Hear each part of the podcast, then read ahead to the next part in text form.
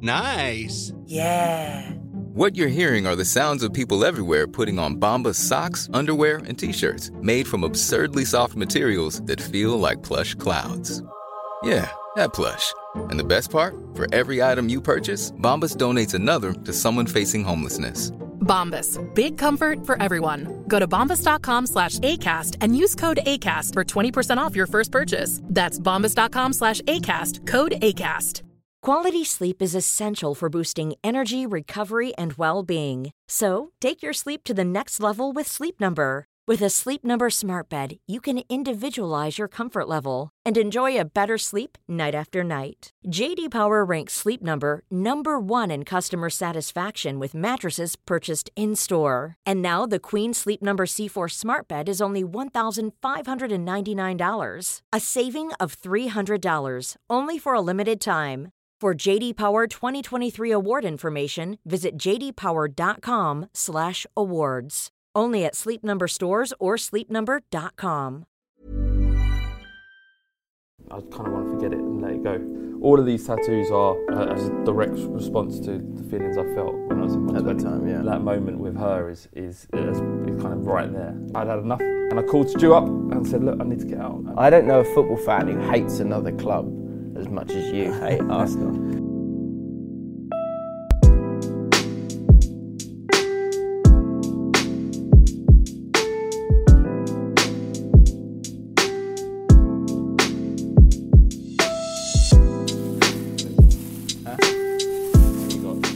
Strong yeah. Bit fruitier. A Tyskie, I've just thought, I have one and I'll feel it, so I know I'm like. Yeah, it's like um, you'll see a Polish man. This is not, is it? I don't know. Look, The fact is, I've seen multiple Polishmen at 10 a.m. on a Sunday morning bowling Oh. around with a Tyskie, and if it's all right for them, it's all right for me. Yeah, it's a good way to live your life. Uh, right, welcome back to the process. This is a different one because it's flames, and I'm looking forward to this one. I don't know why you want to talk to me. I know. You, I thought you might say that. I don't So, know why. Open, oh, you've got you got one ready. Cheers. Cheers.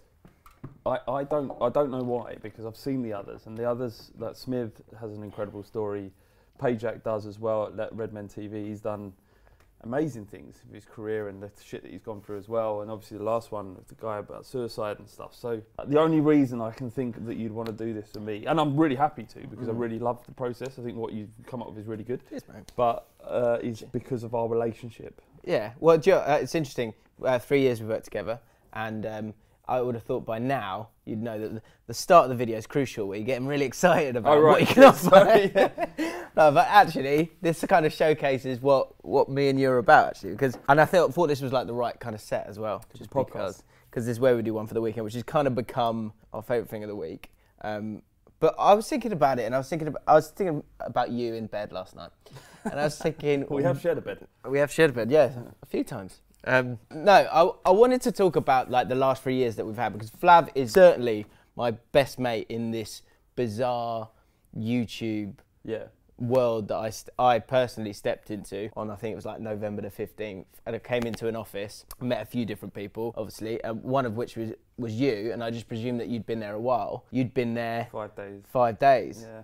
and uh, Flav is, is stepping out and uh, is still always going to be a part of Ball Street and going to be a part of our videos and stuff. But in terms of that day to day working in an office together, Yeah. um, you're moving on. Yeah. For sure. Um, why are you moving on? Uh, I, feel, I just feel like it's the, the right time. Um, I can, and I'm able to do it financially, although it's a, a risk. That there's a, I'm, I'm gambling that I can bring in enough money to support myself and my family. Um, and there is a family, you know, there's my missus and the two kids. Got a new dog.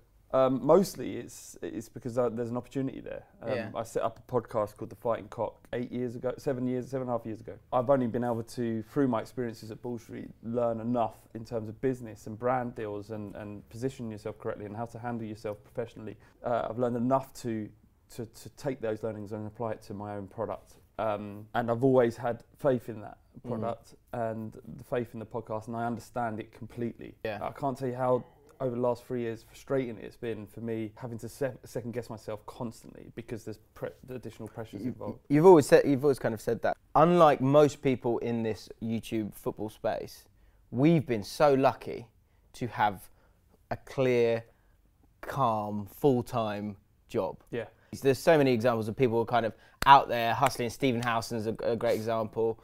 Uh, Statman Dave, guys that have kind of they got into it, and and for those guys it was TFR, and then TFR's you know evolved and changed, and they got kind of pushed out into that world where you you that sort of freelance world ultimately, Yeah. or or kind of having your own company and doing your own thing and basing it off the the influence and the I don't know I hate that word's a bit minging, but the the audience that you've created yourself. But for you, it's yeah, you haven't had to do that, and now you're now you're about to do it. It's a calculated, brave decision for you. Yeah, I mean, it, it is calculated, and uh, uh, it's, it's brave in that it's scary for me because I, I do need to. You have to make money. You have to buy kids Christmas presents.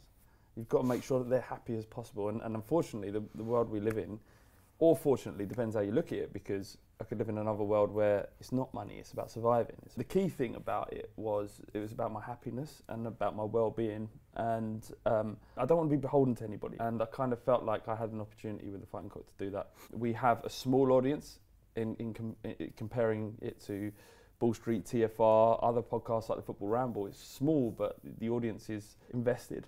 They care, yeah. They care because of of how of what what the Fighting Cock uh, was set up to do and how we positioned ourselves. And it, Mm. uh, the irony of that is it was never about making money, and I think that's how we got these people involved. Yeah. But I think they uh, perhaps I hope understand that in order to move on to the next chapter, we've got to rely on them. Yeah, to- there's to- going to be a few pennies needed. yeah, a few pennies. It's support, isn't it? You more than anyone I know in this space like, love podcasting. I think you've, like you were saying earlier, there. There's always been an element where you're in this world where it's you know it's that video production element of it more so than just those great conversations. You've had that f- feeling of fear and doubt, yeah. and whereas with your podcast you don't have that. And so No. I think people I people mean, would like to I've hear about that kind of stuff. experiences of, that. But Yeah. it's because of those experiences through the podcast where I've learned unhealthy habits. I think about how uh, I produce work, how I work, how, how I portray myself on camera or, or otherwise. Right. Oh, what does that mean? I feel uncomfortable. I, don't- I feel uncomfortable now. I don't. I'm not enjoying. Should we? I, don't- enjoy this. Uh, but but I understand that It's I'm- how it works. Yeah. Well, it's how a lot of people think it works. Yeah. So you fight against that as well. Like well, for one for the weekend, the the podcast that I'm guessing a lot of people that know about my channel will know about that podcast which we do on Ball Street, which you go check out. Um, but even that, you, you didn't like. You probably still don't like the fact that we film it. So there's a massive thing in, in, in YouTube about calling things podcasts. What podcast means now to people is uh, just a long chat uh, on YouTube. They're completely different formats. They work in their own ways. And what makes a great documentary on TV doesn't make a great to- documentary. It's purely audio content. Yeah. I think it's a, an obsession uh, and, an, an infatuation with ego that means that you have to put a, ca- a camera on. And uh, I mean, that, I'm sorry, Jim. That's just the way I feel. But the Oh, yeah, that's the, fine. The uh, and, and I think any, every YouTuber is is full of ego, and you have to be in order to feel comfortable Fucking do- hell, mate. doing that. Get over here. No, but no, you're you're you're, you're, uh, you- you're, you're assuming that the e- ego's a, a negative thing. My inner ego feels uncomfortable with That added element. anything other than uh, anything additional to who I am as a person. So if I'm being extrovertly or, or overly excited, it doesn't feel comfortable with me because it's just not who I am. I don't feel comfortable. I think that someone's going to think I'm a prick.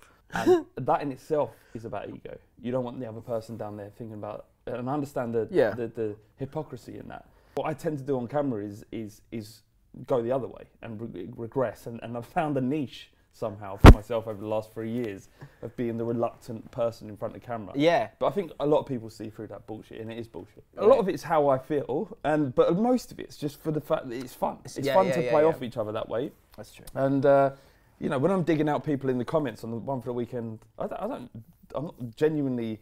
Should I break the illusion? I'm not. Gen- I'm not genuinely digging these people out, or, or, or, or have any ill will feeling to any any any YouTuber. In fact, my favourite comments are the ones that are the most negative on, on, on YouTube. It's a joke that's been in the office for three years.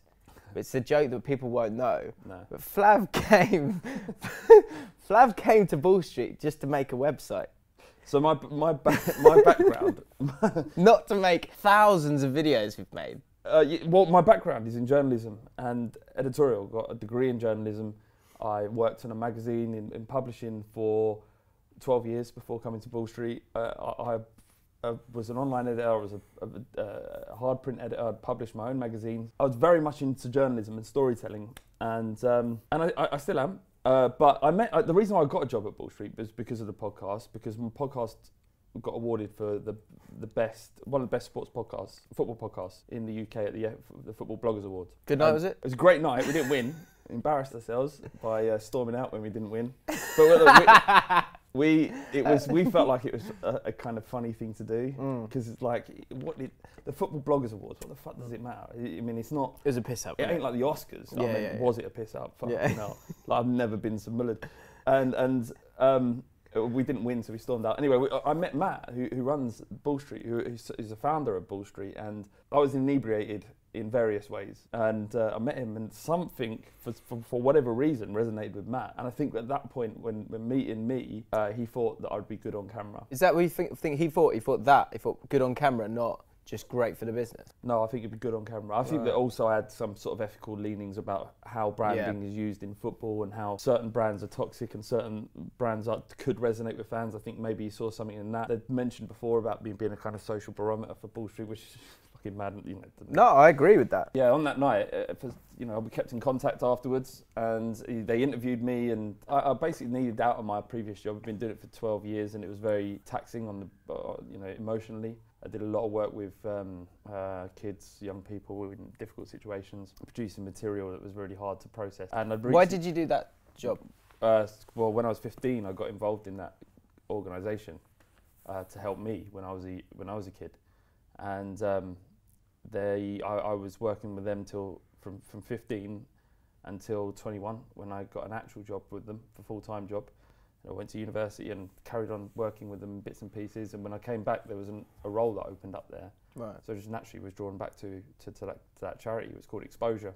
And it was a charity that helped uh, help kids. Not all kids had difficulties, you know, but we worked with a lot of kids in gangs. We work with kids who've been abused. We work with kids in care homes, and we worked with kids who just wanted to succeed in the media, and we trained them all. And uh, that's how I ended up there, and ended up spending 12 years. And after the 11 or 12 years, it's exhausting, and I just wanted I wanted to do something that wasn't that. I, Yeah. That was so hard. I don't think I've worked a day in my life.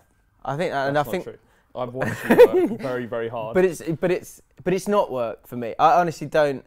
I, there's always an element of guilt that helps drive me along because I think I just think I'm so lucky to do to try and go. Oh, think of an idea and make it happen and make someone laugh or or make someone feel something. I think that's just such a wicked thing. yeah, But I think in, in but so that's good that you feel that way. yeah, I guess so. I got to a point where I, I wasn't getting that good feeling inside. One of the things I would do would be right, help them to develop their English by talking about why they were with us. The, the final project that I worked on when I, I knew that I had to leave um, was a project for victim support, which is an amazing charity that it helps people that are a victim of crime. And, and that might be someone getting mugged or something your, bike or your phone getting nicked, or it might be something horrendous has happened to you, and this this this organisation helps support you. And I've worked with seven young people that had accessed this service, and I had to do it for two weeks interviewing these people. And they explained to me what had happened to them, and then I would write that up. And uh, I was just like, "This is fucking horrible." I can't. I mean, I don't even want to repeat some of the stuff that I heard. Yeah. So I was just, I had had enough. Yeah, yeah. And I called Stu up and said, "Look, I need to get out. And can is there any?" And we talked previously about So you made the, so right there was that connection with Matt, but then there was So I'd had conversations with both of them about potentially working here, and they liked what, what I was about and that. Uh, Mhm. and then I said that I've got to speed this up. And Stu, to his credit and Matt's credit, said, "No, look, we we've got faith in you, and we want you to be a part of our team." And they, they did what they, they said they were going to do, which Mm. was bring me in. And yeah, they they they, they wanted me to p- uh, become a content producer. I know there's been moments where we've had where we're going, fuck are we doing? like, what the fuck are we talking about? Or who are we talking about? Why are we doing another video on Yeah. this or that? And and that's just the truth of of of that any any media person has to do. Like I worked in I worked in entertainment before that, and I would I would get up for a night shift, get in a car, and on the way I'd have to go through the Daily Mail gossip to find trash to create a, a segment for them to be talk, uh, talking about, and I hated it. Mm. And so there are always those elements. Football's a hell of a lot easier because you can always be. It's a sport that we love, so you can always be interested in that. It's true, but also the way I'd always qualify that, because I understand what you're getting at. You look at some of these stories that we've talked about over the last three years, and you think this is fucking dribble. Being honest, Yeah, and I think there's there's Uh, been moments as well where we've gone. but it's not dribble to people that are absorbing it. For us to, to, to go through the process of producing that type of content, and it's not just Ball Street. I'm talking about every all football content. Because I think also for us at, at Ball Street, we it we off- have sorry, just um, to finish, it sorry, offers a distraction. It offers distraction, and it gives people a distraction from what is otherwise can be a difficult life that people are living. Yeah. If you're if, if people listen to one for the weekend podcast and we offer them an hour's respite that they wouldn't otherwise have, Oh, it's amazing. so That's what's an normal and trivial to us could have an impact. And we've had people message us to say that. Yeah, totally, and it's incredible. Look, m- m- what I meant more was a point where there's certainly been moments where we've gone, we want to make heartfelt, integrity-filled Yeah. stuff, and then there's moments where you, look, you've got to kind of keep the machine going and do stuff and talk about stuff that people are talking about, and you look at these other channels that are just going straight clickbait. That is the world that we live in now because it's not as simple as you pick up a newspaper and you go, okay, well, I'm going to go to page two at some point, so I'll find out what that headline is then, and it can be an informative headline. Instead, I need, I'll scroll down and that It's based on the headline that I'm going to click on whatever it is, and so that clickbait element of it, that's something that we struggle with at times, definitely. Yeah, I've gone through the process of not wanting to do anything that's clickbait uh, to now going, this is just a, just a fatalist attitude. goes, this yeah. is the system. Th- This is the only thing that works. If you don't like your the last process you did, you know, was seen by three thousand people so far. It's less, it's like, it's like 1,500 something Right, like one thousand five hundred. But it's probably the most meaningful piece of work that you've done. Yeah. and that, that that's what I struggle with, because what is it? If you, you can be successful, you can you can be successful and not appeal uh, uh, and appeal to the masses, but you're producing just easily absorbed content, or you can do something that's going to be less valuable in terms of monetary terms, but you actually hits a, a different chord, or you can play the system long enough to actually produce the content that you, you want to produce. And, and one of the things I, I, I love about uh, True Geordie, he did what he needed to do in order to get to the position he's in now. And I'm not saying the content he used to produce is, is, is poor, but the value he's producing now is, is, is Massive, yeah. massively different and massively more important because Mm. conversations with the people that he's had on his podcast actually impacts people and, and, and, and that's what's incredible about YouTube really there's a lot of naysayers especially in the football community about people that appear on YouTube and it's been an issue for mine uh, how I'd be perceived by my own but what people often don't see is the massively positive impact that these influencers have on the people that, that, that subscribe to their channels Yeah, totally. What made you like writing? I was always good at it. I was. I don't like writing. I fucking hate writing. It's the most torturous thing I, I've ever had Why? to do. Why would you be good at it if you don't like it? I just always was able. There's the only good thing I, I, I was. At, at, the only thing I did well at school. I got four GCSEs. That's what I got. I failed at school. I hated it. I went to a really aggressive, really aggressive school. Um, I, uh, I, I was a, a late bloomer. I was, the, I was a feminine-looking um, Me too. teenage boy with long blonde hair. Yeah. that went to a, one of the hardest schools in, in North London, uh, Highbury Grove. Why the long blonde hair? Like you, t- you told me that a few times. Why the long blonde hair when you're in such an aggressive school? I was unaware. I didn't understand my surroundings. Uh, I was one of only two white kids in my class, and I'm not saying it was rough because I was only white kids and there was uh, mostly black black men in, or black boys in my in, in my class. But when you're white, wh- when you become a, an, an ethnic minority in your own classroom, it's a it's a it's a it's eye opening. I had a glimpse into what it might be like to be an actual ethnic minority growing up in London. Um, and, and, and why I have no time for racists and racism. There was fights going on every day, people bringing bats to school, uh, you know, other schools coming down fighting, kids not being very nice, taking your dinner money, all the, all the obvious things that you could expect. I had a knife put to my throat at like, must have been 13. In school? In school, yeah. In In, school? in a stairwell, just someone just came up, put a knife to, to my throat. It was I remember it vividly because it had like a, it was like a, it went like that, and then bent around to a point, and then the the curve was on my throat, and he's asking for my dinner money or whatever, and I remember not having any, and uh, and then walked away unfazed. Looking back, it's like Yeah, yeah, meant, how yeah, was you yeah. not pissing your pants? Yeah. How was you not like terrified or going home and telling your parents? But I never told anyone. That's that's the first time I've told my missus, but that's the first time I've ever told anybody, and now everyone else knows. not that it matters. It don't matter. It's not a big thing. Nah. But the fact that it's not a big thing is alarming, and that's not what uh, an environment that children should be growing up in. So why do you think you are happy with that quiet life? Because that's I didn't think that's I would. Do you know what? I- bit, yeah, yeah, for sure, definitely quieter. Uh, I live, I live on, I will, like right now, I live on a, a farm in, in, in a place, a small, tiny hamlet called Marston. I met my missus on holiday uh, at a, a festival, and I didn't realise uh, at the time how important that was for me and, and how important it was for me to change my life. Um, because when I met her and I went to visit her at her house for the first time after coming back from a festival and whatnot, as soon as I got there, I was like, "This is I feel at home and I don't even know this girl. Uh, I barely knew her. Do you know what I mean? I met her on holiday, and you, Yeah, can- yeah. you know, you know what happens on holiday, and then you come back to reality and nothing happens. And I went to this house and I was like, "This is what I want." I knew from the minute this is what I want, and It's every every step that, that, I've made uh, has headed back there. Yeah, it's a funny feeling that that moment when you kind of go, it, it's not a it's not a like slap round the face and then I was in love. It's just like a it's just a really strong like glow of like yeah, there's no doubt. Are you talking like- about her or the, like or the house? Being in love, Yeah, oh, yeah, yeah. I being mean, in love with some, and, and being in love with someone, and then in time, because I, look, I think you've been together, you've been together a little while when we met. Uh, I'd been about, about, about a year. about a year, and I think we, you were kind of, I was obviously a lot further down the road. You, as a bloke, I think there's, where, especially when you're, you know, you're a, a fun-loving bloke. Flav is the life and soul of this office, and so you.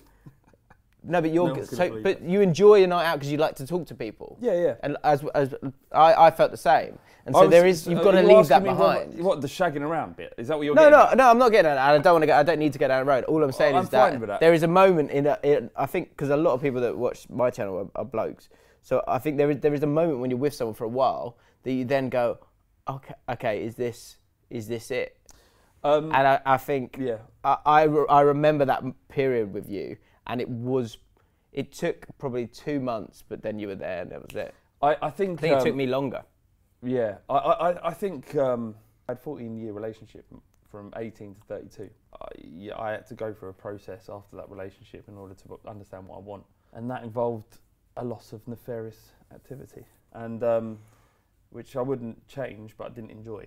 Yeah. uh, very much. And I met Ollie, and I was so far from getting a relationship with her at, at the beginning because I was taking loads of drugs and I was shagging women and I just met this girl on holiday. And the more time I spent with her, and the more I would talk, it it, it just that was clear. Yeah, yeah. It became clear, even if I didn't know it myself. But what I would say is, the moment I caught her eye, or she caught mine, depends on who, who you're talking to. Uh, it, it, I've never forgotten that moment. And that, that moment with her is is, is, is kind of right there. That's Even great. now, I think back of the, I can see it, I can picture it right now. We're in a dance tent. I'm peeled off my nut. I'm looking at her. Still remembers it. And she's, she, and, and I just catch her eye. And do you know what the embarrassing thing is? I was talking to her mate. Yeah, yeah. I was talking to her mate, and I was like, I was cracking on, and I was like, and I looked across, and she, she was there, and I was like, fucking hell, who is that? And uh, I still remember that, and I still hold that, and That's you know, amazing, we're man. engaged now, and we're, um, you know, got a dog And a fridge. and a fr- I bought, a I fridge, bought a fridge. Let's talk about a different kind of love. Yeah, Okay, five brothers. Male camaraderie is a big thing in your life. yeah. This is what I'm getting onto. Okay, fair play. And so you've got five. You know, you have five brothers, Mhm. um, and I think it's something. I think it's something that I've really enjoyed in our friendship as well. Is that I don't know. I don't. I wouldn't even know how to describe it, but there's, it's that same kind of thing. Yeah, and with the fighting cock and the podcast, and I think even like the lads in the office, you've you've got a good way with blokes. That's sad if that makes any sense. no, no, it does, it does. And and the fighting cock, it, its essence is Laddishness. a, a bloke, uh, yeah, a group of lads in a in a in a safe space, Mm-hmm. being able to have a chat. yep. Do you think your ability in that situation is down to the five brothers? Yeah, Yeah. Un- undoubtedly. Uh, I- think it's a strange one with my brothers because we're not all four brothers. There's six, uh, no, six marriages between my mum and their respective partners. Is that right? Yeah, three. Six out of five. Three. There's, so there's. Your dad is an absolute. I know. I mean, you should see his. I mean, his, his penis is like a slug as well. that's- I don't know how he's done it. What flat? It's just like it's like a it's like a button mushroom. and funny because staying talks about this on the pod and we do live shows and he's like, hey, "Dad, the slug," and he's like, "Nah, nah, nah, nah, nah." But it is. Hundred percent is, and it's weird that my brothers and I have a name for his penis, but it's true. um, uh, yeah, look, uh, we we come from quite a dysfunctional uh, set of relationships on our parents' behalf, but all of us, uh, all kind of the the difficulties that our parents faced, we used that unconsciously, I think, to to to be drawn to each other and make sure that we're we're so tight. That male on male bond is so uh, I feel so comfortable with it uh, that that, um, that it comes natural to a relationships that I developed with you guys and with the others, uh, you, know, you especially, but the others in the in, in the room upstairs. I guess I, I don't know. It's, Why do you uh, Why do you think we get on? 'Cause that's the other thing I was thinking last we night. It's like, we are. Uh, I, I think we we come from different backgrounds, don't we? And, Yeah. And um, because deep down, Jim, you're a lovely human being, and you're kind, and uh, you're f- As are you. and you're so funny, and uh, I just I don't know. I think we, we we started the journey together at Ball Street. I, I think that helped. Yeah. But I just felt I don't know. I just thought I just always thought I'd I'd love that guy. But I, d- I- I think it's interesting because I don't like people who are similar to me. But at the mm. same time, there has to be a kind of like baseline that's s- that's similar. Because I don't think I what I find weird about our relationship is that you know you know how I'm feeling. Mm. I can see I can see that you can see how I'm feeling, and I think over three years I I can tell when you're f- you're fed up or or whatever as well Um, and I think that's uh, that's interesting.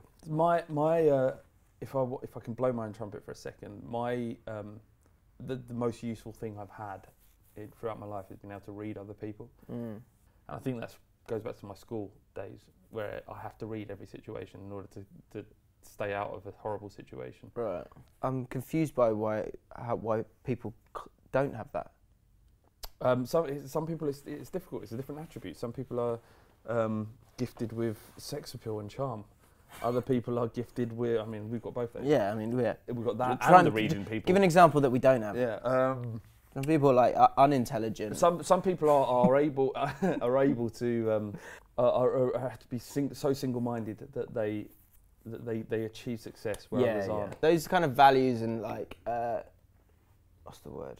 Attributes that you get from having five brothers, or from being in that kind of manly state a lot of the time. Mm. Do you think what aspects of that do you think you've transferred into the fighting cock? It's just being it's, it's being understanding. It's it's about being likable, I guess. Uh, How do you know what likable is? I don't. I just know that I've got uh, people around me on the podcast that are my my closest friends outside of my, my family. Um, and if they think what we're doing is good and they feel comfortable in that in- environment and they're enjoying this conversation, that there'll be people out there that also do it. And, and the, the crux of the fighting cock is about taking the conversations that you have in the pub at football and putting in a, micro, a microphone. The only difference is the fact that we're not actually at the football. Other Yeah. than that, it's um, it's a conversation between men who feel the same way as I do. The vast majority is about Tottenham, is about football, but then the rest of it's a window to ourselves. And again, this isn't this kind of philosophical approach to podcasting and the stuff we produce. Is there's only so much talking about Spurs we can do. We love our club, we hope they do great, but fuck it, it's a tiny part of our lives. It has to be. This is such a broad question. I'm intrigued to know what your answer is. Why do you love Spurs so much? I love Spurs so much, genuinely, because of my brothers and my dad. It wouldn't mean I, lo- I love Tottenham. I really do. I think about what the best the best moments of my life have been at Spurs. I've been at White Hart Lane, away from home as well. You can't describe to people who how who don't get football how, what the feelings conjured within you when you watch your team score that important goal. When you mm. see us do Arsenal for the first time in ten years. I've taken all kinds of drugs in my life. Nothing has made me feel like Tottenham have. When Harry Kane scored that goal against Arsenal, you know, the curling shot Yeah, off yeah, the yeah. post, the euphoria was so intense. It was just everything.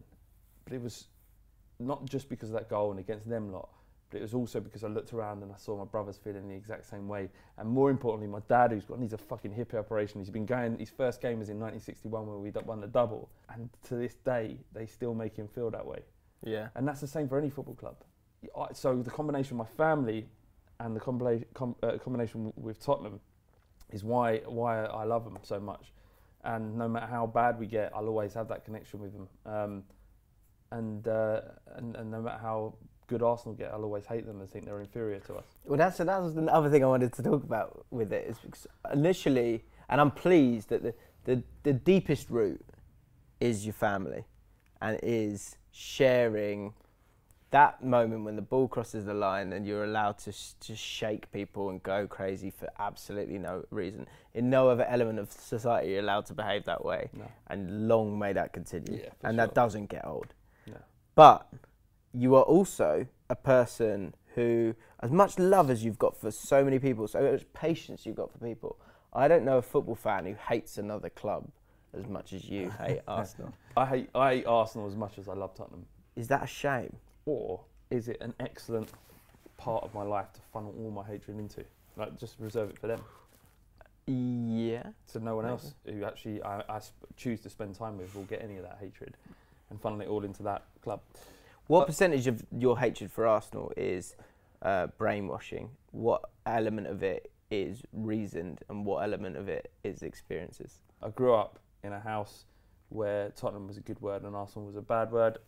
Um, we grew up in in Holloway, which is bandit country. This is, it, it, Arsenal play in Highbury beforehand, but moved to Ashburton Grove, which is literally uh, uh, from from from my bedroom window as a kid, I can see their stadium. So ba- brainwashing was a massive part of it. I mean, you know, my dad my dad loathes them. Like he, he, he Is he- that a water torture in itself, looking out your window and just seeing it when it's already been planted in your mind? Yeah, because that's bad. No, it was, it was, it was for a long time. But I kind of compartmentalized Arsenal Football Club now, uh, so that nothing they can do can hurt me anymore. I've went through a lot. Like I went through a lot of dealing with Arsenal's sort of successes, and and then kind of now that I just see them as a fucking weird thing that's a part of a part of my relationship with Tottenham, Mm. and I love it when they lose that kind of thing. But it isn't what it used to be, to be fair. But I do, I do still hate them. But yeah, there was a brainwashing element to it. Um, what was the experiences? Yeah, like the the the, the late nineties, two thousands, they were incredible. You know, they, they had the invincible season. They had an incredible. So you know, we had Gary Doherty up front, and they had Thierry Henry. The That- mix of that as well, like the Man United, Liverpool.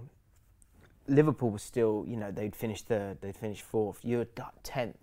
Look, what- for- It was so mediocre for so long. But before Levy took over in, in 2001, um, we were 14th, 10th, 14th, 12th, uh, 12th, I think. Which is ridiculous for a club of Spurs' size, really. Yeah. yeah. You but we about weren't that- I mean, yeah, but uh, all clubs were much smaller then. It wasn't like football is now. Yeah. You know? And just generally, they're an odious football club. And and and Is that the reason bit? How much of what percentage of reason then? Is there a lot of it reasoned, or do you know what you're doing? Do you know you're, do you know you're turning it that way instead of spinning it that way? what do you mean? Split turning it that way and spinning it that way. Spinning it to a negative because of the brainwashing and the experiences, the negative experiences of losing to them at different times in that period that you had to go to. Yeah, that, that- the that- reasoned element, you're going. Uh, well, I want to reason it that way. Yeah, for sure. There's a, there's I'm gonna I'm gonna be impacted by the damage that they've done to me. You know, I uh, I managed to make Ian Wright apologise to me because he made me cry when I was eight and he scored a last minute goal against Spurs. To his credit, he said, "Look, it was just a job. I didn't want to make you feel that way." That's true. This is on record. There's- it's on the Long Ball Street podcast. You're not going to the football to watch uh, a matinee. Are you part of this game or not? If you're part of this game, then you've got a side. If you've Yeah. got a side, then you want that team to win. And if you want that team to win, then you want the other team to fuck yeah, yeah, off. yeah. And, and, and the difference between, and, and I would say that my, um, uh, when when Arsenal, and, and this is my problem with Arsenal. If you want to get into this, my problem with Arsenal growing up, the biggest insult I ever received from an Arsenal fan was when they started caring about Chelsea more. Uh, when you know they had that competitive element where they were on an equal footing with Chelsea and were going for the leagues and whatnot, and you know Chelsea always seemed to pip them to it. But I was like, you what? What, it's just because there's suddenly a, a, a bully's come along that you're not interested in what we're doing anymore? Is that? Do you actually fucking understand What the, right the way. history between our two clubs? But isn't a large element of that? It's you always hate the guy just in front of you. Yeah, but you can't replace a genuine hatred with another one. You either hate something and think, oh, I don't feel that way about it anymore. And I always thought to myself, would that be the same if Tottenham became ever became better than Arsenal? And I've said things in the past which would just try and dismiss Arsenal because I'd, I'd make them feel the way I felt when they dismissed Tottenham. And there's nothing, there's nothing in this world. Arsenal could be in League Two, and they come to Tottenham, and I would want to fucking destroy them so that they're, they're their players would have to uh, have their contracts ripped up. Ripped up. it's, it's, it's, it's a strange thing. Maybe it's Yeah, yeah. because I've gone through so much abuse I- in, I- in a footballing sense. I get, I get it. I, I just, I But find it interesting that it's Like, something. I, I want that from an Arsenal supporter as well. I want them to say, I feel the exact same way about you. And the, and the Arsenal fans I've connected with the most are the ones that hate Tottenham. Eight months after um, meeting Flav, I've got friends that I love so dearly. They are like family to me. But he jumped the queue. That's how much I love this guy. I, I see. I always felt uncomfortable about that. For me, when I was making that decision, it was like, who do I need there if I have a little panic? And you were, and because of what we'd gone through with Ball Street, it was me and you that off you go, stepping into this whole YouTube thing, and we'd had that connection. That I was just like, I was just like, I definitely need Flav there. I definitely would need Flav there. So, although we've been talking about football, we've been talking about everything. I, I just wanted to answer this question because I think this is, could really help some people. Because the point of the process is that uh, everyone has a story, everyone has their own opinion on things, everyone has their own way of navigating through life. And I, when I think of you, I think of someone so well put together, which I know you might. Yeah, I knew you were going to shake your head at that. But the question I wanted to ask is, can you describe yourself? It Doesn't have to be for too long, but de- describe yourself in your teens, and then I want to then your twenties, what you went through, and then what you went, through, where you are as a person in your thirties. Describe myself. Because I think from the conversations that we've had, you've been on a, you've been on a journey. I know it's a wanky thing to say, but Yeah. you've been a journey in like it's like all blokes are or all women are, whatever. I remember having a chat and we were talking about how other people, what other people think of you, and you kind of gave me a bit of advice on something. of Like, look, if they let you down, then you put up the wall and you go, "That's Oh, it. You've yeah. had your chance. Yeah. Sorry, Yeah. that's it." And I'd never thought about it like that, and I do like I take those things on board and I, I think about those so because I know that's another thing that we connect on. I think we do think about who we are and how we act. And so that's why I want to ask you, as someone who I think most people, you might not think this, but people who watch it or listen to the Fighting Cock, they'll go, "This guy knows who he is." Do you think you know who you are? yeah. Yeah, I do. so- yeah, yeah. So in I- your teens, did you? What what words come to mind when you think of what you went through in your teens? Doesn't have to be Uh, long. Uh, no, uh, what words? I mean, I, I feel uh, Words, thoughts, insecure, um, uh, unable, um, weak, uh, unconfident, and but but willing. That's good. That's willing, willing, willing, willing to give it a go. Uh, and do you know what? It, the biggest thing was was women uh, at that age. It was really hard because Full stop. I wasn't. Uh, it was really hard all the time. It was. Uh, it was tough because I didn't like wanted women. I wanted all the- like the girls that I met, and I wanted them to. Just wanted to lose my virginity, to be honest. and then um, it, it, it, did- it didn't happen, and, and, until I got to about eighteen. But but all of that is is coming of age. That that's, Yeah, that's what, absolutely. What most, most kids go. That's through. what kind of what I'm getting at. Yeah. So then, But in my twenties, In it's your a 20s? a different thing. It's a different thing, and and, and uh, I think I believe in this kind of. There's like a series of sevens in, in people's lives. So seven, one to seven to formative years. Seven to uh, 14. uh, fourteen, you ch- you change immeasurably in that time, physically, and then from from fourteen to twenty one, you start to become for a mental development. But from 21 to 27 was the most difficult period of my life because um, I was in a uh, challenging relationship, but not challenging because the other person was bad or tried me. It's just shit happened in, in our relationship that that meant that it was it was tough.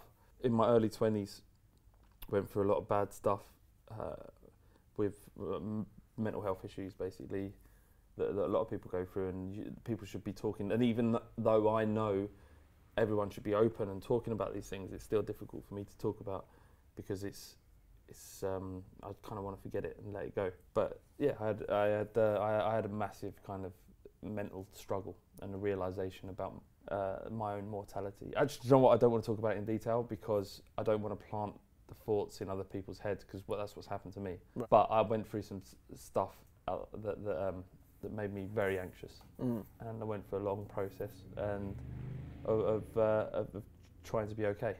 yeah. And I think in the the twenties is a lot. That process happens for a lot of people. I, I agree. I think there's so much, um, so much doubt in your twenties. Is it going to be all right? That's the kind of thing. That's definitely the like. That was the problems that I would constantly have, and I still have those worries, but just not to the same extent now because because it has worked out a lot of a lot. You know, on a personal level, it's worked out in a huge way. Like I don't have many tattoos. I've got an arm full here, but that all of this, all of these tattoos are uh, as a direct response to the feelings I felt when I was in my at the twenties, time, yeah. um, and they help me cope. And every time I have lingers of it, and at 37, I have, I still have pangs of anxiety. I still have anxiety issues. I still have, I wouldn't say panic attacks, but I have mo flushes of anxiety for no real reason. Um, and I kind of look at my arm, and it helps me process what's going what's going on in I my I didn't head. know that. Yeah. That's interesting. Uh, but I don't, like I said, I don't want to. I know people are going to think, well, what is it? Like if they're watching still, they're fine. all Well, it's none of their business. It's not that. It's not about none of their business. If I thought it could help someone, then I Yeah. would. But I, I know that this sort of stuff is triggering, Okay. and I don't want to. I don't want to. I don't want to plant it in someone else's. Yeah. head. And then what about? And then thirties. Thirties are great, man. The thirties are I've never spoken to someone in their thirties who's gone. It's not great. no. It's it's great. Because you think you go when you turn thirty, you go, oh no, No, yeah. like that's it, isn't it? Like my youth's over. Yeah, no, it's no, it's nothing like that. It's nothing like that. It, the thirty, I've never the thirty. The, the, this decade has been so good, so good to me, and I think it's because you finally get over that feeling about who who the fuck you are. You think you have identity issues when you're in your teens. Twenties can be as a, a big of a struggle. But in the thirties, I was like, I know what I am. I know what I want. I know I don't give a fuck if someone else has an issue. I don't have to be as as good as someone else wants me to be. It doesn't matter anymore. I'm making money. I can pay my own rent. I don't have to rely on anybody. I can go out and talk to birds, and it's I don't give a shit if they reject me in that instance. and the fact is, is, if you develop that mentality, the vast majority of them won't. Well, not the vast majority, but the majority of the people you tur women you talk to, if that's what your goal is, if you stop giving a fuck whether you're going to be rejected, that's much more appealing to them. And that mindset is something that you appeal in generally. I don't, I don't, I don't. You don't. You care less. You care less, and that's such a, that's such a, um, a freeing thought if you stop caring what other people think and only care about what people closest to you think of you. That's that that that's that's and I, and I didn't choose to feel that way. I just suddenly became that. Often people talk about oh, seek discomfort. Just go for it. Just back yourself. That is dangerous talk sometimes because like, uh, there's a lot of X Factor contestants who've, who've gone for that and it's just they've looked really really stupid. And so you've got to kind of have an awareness to understand that like yeah I can do this, but also there's moments where you've got to kind of be brave and take a little jump. And I think that's what you're doing here. But I also when you've when you've explained the stuff like the live shows that are going to be happening. Like I've been to a live show at the, uh, for the Fighting Cock and it's fucking ace, man. It's so It's good. a lot of fun. It's so good, and like, and you can dedicate more time to the the podcast. I think there's talk about new podcasts as well, right? Yep. Um, is it? Can we talk about it, the thirty percent? Yeah, yeah, for sure. Um, thirty percent is just like the the guys who sort of who listened to the last thirty percent of the podcast. Yeah, right? yeah. So the, we, the fighting cock, as we explained earlier on in the video, is that the a lot most of it's about Spurs, and if you if that's what you want, you can listen to it. Um, but the last the last ten, five ten minutes are about anything. There's no holds bars really, and what we looked at once we were able to see the analytics of the pod, um, that there, there's about thirty percent of people that listen to it all the way through every week. And uh, that was so revealing to me because I wasn't bothered that 70% was dropping off. I was like, fucking hell, who are these guys? yeah, yeah. Like, who, like, it, it's Good way of looking at it. Yeah, yeah, because, because they're like, oh, fuck, they're, they're the people that are interested in what we, what we really want to talk about outside of Spurs. Yeah. So if I can do that, and let's, let's, let's make a podcast just for the 30%. And then, because it's not about Spurs, it's less restrictive. So maybe that 30% will tell their mates and they might get something from it. Don't get me wrong, there's not a massive, huge audience for the 30% podcast Yet. because yeah, but but but also because how much can you talk about masturbation, porn, um, you know, previous experience of shagging women, getting caught wanking, that kind of thing, without it being a little bit. And, and it isn't all that kind of stuff. We're going to talk about other things that are going on in the world as well to make it a little bit more palatable. But you know, it's it's um, yeah, we we just figured out that there are people out there that want to listen to that stuff, and that's really given me a, an extra um, enthusiasm because I- talking about Spurs for seven and a half years, it's I, I'm still enthusiastic. I still love it, but th- sometimes you need to refresh, and, and I think this podcast is going to help me do that, Wicked, right? and the other people involved. Well, yeah, I, uh, I'm looking forward to, to listening to that and supporting everything that you're doing, mate. I, look, we are we're mates for life. And, oh, yeah, uh, for sure. Mate. yeah, no, I know, I know now. I'm just Yeah, letting, just them, letting know. them know. Yeah, yeah. So, so back off. All right, he's mine. No, uh, but I just, mate, that's. But Flav has said like three or four times, like, "Are you sure you want to do? it? Are you sure you want to sit down?" Mate, Yeah. I fucking love you to bits, mate. I love you too. You're a smart, smart man, and you are gonna go out there with a lack of confidence because you're that nice a bloke. No. And with that lack of con- confidence, you're gonna work so fucking hard, and you're gonna smash it. And people, that's another reason why people love you. I, I that, that's really lovely for you to say. Uh, please don't say it again.